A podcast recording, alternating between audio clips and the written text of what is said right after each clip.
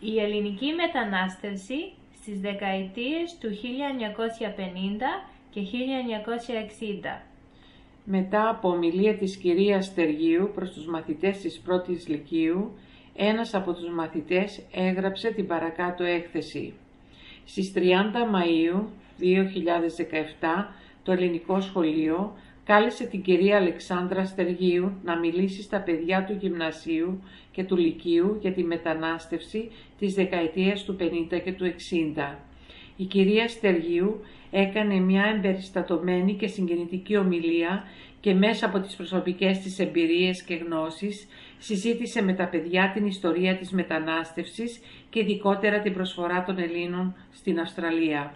Εξήγησε στα παιδιά ότι οι μετανάστες ξεκίνησαν να έρχονται σε μια χώρα για την οποία δεν γνώριζαν τίποτα άλλο παρά μόνο το όνομά της. Φτάνοντας στη καινούρια τους πατρίδα, όλα ήταν εντελώς άγνωστα. Οι περισσότεροι ήρθαν με τα καράβια, με μία βαλίτσα με λιγοστά ρούχα, άλλα γεμάτη με όνειρα για το μέλλον. Το καράβι που έφερε την κυρία Στεργίου στην Αυστραλία ήταν το Ατλαντίς. Συνέπεσε τις μέρες εκείνες να έχουν απεργία οι λιμενεργάτες στη Μελβούρνη και αναγκαστικά το Ατλαντίς άλλαξε πορεία και έφτασε στο Σίδνεϊ. Εκεί αποβιβάστηκαν και στη συνέχεια τους φόρτωσαν στο τρένο σαν πρόβατα, όπως χαρακτηριστικά ανέφερε, και τους έφεραν στη Μελβούρνη. Στη Μελβούρνη άρχιζε ο καινούριος Γολγοθάς. Ήταν όλοι νέοι μετανάστες, η αφρόκρεμα της Ελλάδας. Αλλά οι περισσότεροι δεν ήταν ειδικευμένοι και δεν ήξεραν πολλά πράγματα.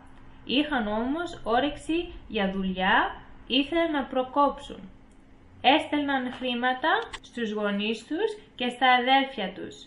Είχαν μεγάλη νοσταλγία για την πατρίδα τους, για το χωριό τους, για τον τόπο που γεννήθηκαν.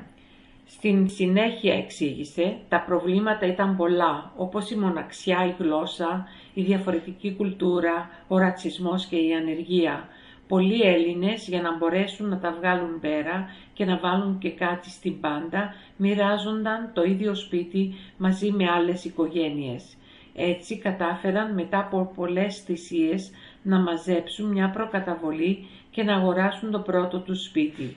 Εργάζονταν πολλές ώρες και συχνά 7 μέρες την εβδομάδα σε πολύ δύσκολες δουλειές. Οι Αυστραλοί, επειδή οι Έλληνες δεν έλεγαν ποτέ όχι στις υπερορίες, τους λέγανε money hungry. Δεν ήταν σωστό αυτό, γιατί οι μετανάστες το έκαναν γιατί δεν είχαν τίποτα, γιατί ήρθαν με τίποτα.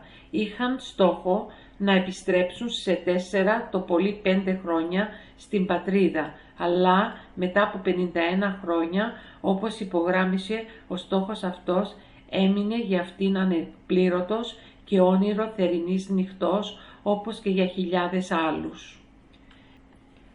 Τις Κυριακές πήγαιναν στην εκκλησία και εκεί συναντούσαν άλλους συμπατριώτες, οι οποίοι τους καλούσαν στο σπίτι τους για φαγητό ή για καφέ. Οι συζητήσεις που είχαν συχνά στις συναντήσεις τους ήταν «Πού δουλεύεις», «Πόση είναι η γουάιτζα», «Πόσο overtime έχει» και πάνω απ' όλα η συζήτηση ήταν γύρω από τα νέα της πατρίδας. Για ψυχαγωγία, εκτός από τις επισκέψεις σε φιλικά ελληνικά σπίτια, ήταν και οι ομαδικές εκδρομές. Εκεί έπαιρναν όλοι τα φαγητά τους και περνούσαν ευχάριστα την ώρα τους με την παρέα τους, οι άντρες παίζοντας τάβλη κάτω από τα δέντρα και οι γυναίκες λέγοντας τα δικά τους. Η μεγάλη τους αγωνία και επιθυμία να διατηρήσουν την ελληνική ταυτότητα, τα παιδιά τους, τους όθησε να δημιουργήσουν κοινότητες, ελληνικά απογευματινά σχολεία, εκκλησίες, κοινότητες και συλλόγους. Μετά οι οργανισμοί αυτοί άρχισαν να οργανώνουν γιορτές και πανηγύρια, τα οποία αναβίωναν κατά κάποιο τρόπο ήθη και έθιμα από τον τόπο καταγωγής τους. Με τα χρόνια οι κοινότητες και οι άλλοι οργανισμοί εξελίχθηκαν και η πολιτιστική ζωή των Ελλήνων βελτιώθηκε. Στη Μελβούρνη γίνεται κάθε χρόνο το Φεστιβάλ Αντίποδες, το Φεστιβάλ Ελληνικού Κινηματογράφου, θέατρα, χοροί, συναυλίες και πολλές άλλες πολιτιστικές εκδηλώσεις. Συχνά επισκέπτονται την Αυστραλία τραγουδιστές και ηθοποιοί από την Ελλάδα. Στο τέλος της ομιλίας της, η κυρία Στεργίου τόνισε ότι οι Έλληνες προσέφεραν πολλά στη χώρα αυτή. Συνέβαλαν τα μέγιστα στην οικονομική και πολιτιστική της ανάπτυξη, ενώ παράλληλα συνέβαλαν και στην αύξηση του πληθυσμού της. Οι Έλληνες έπαιξαν πρωταγωνιστικό ρόλο στην προώθηση του πολυπολιτισμού, ο οποίος αντικατέστησε τη ρατσιστική πολιτική της Λευκής Αυστραλίας. Οι ιστορίες των μεταναστών είναι ιστορίες γεμάτες πόνο που λίγοι θέλουν να θυμούνται. Μπορεί, κατέληξε, να υπάρχουν σήμερα πολύ επιτυχημένοι Έλληνες που έχουν σπίτια, περιουσίες, σπουδασμένα παιδιά. Δεν πρέπει όμως να ξεχνάμε ότι όλα αυτά έγιναν με πολλούς σκόπους και πάμπολες θυσίες. Εσείς οι νέοι, είπε, να θυμάστε και να τιμάτε τους παππούδες σας και να μιλάτε ελληνικά μαζί τους και αυτοί θα σας αγαπούν ακόμα περισσότερο. Τα παιδιά ρώτησαν την κυρία Στεργίου διάφορα άλλα πράγματα σχετικά με τις εμπειρίες της και κατάλαβαν πόσο σημαντική είναι η παρουσία των Ελλήνων στην Αυστραλία.